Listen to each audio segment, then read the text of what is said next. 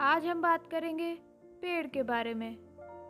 जब आप पेड़ पर पत्थर मारते हो तो क्या बदले में पेड़ कभी आपको पत्थर मारता है?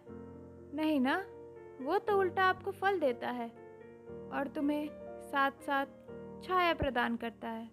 तो इससे हमने क्या समझा?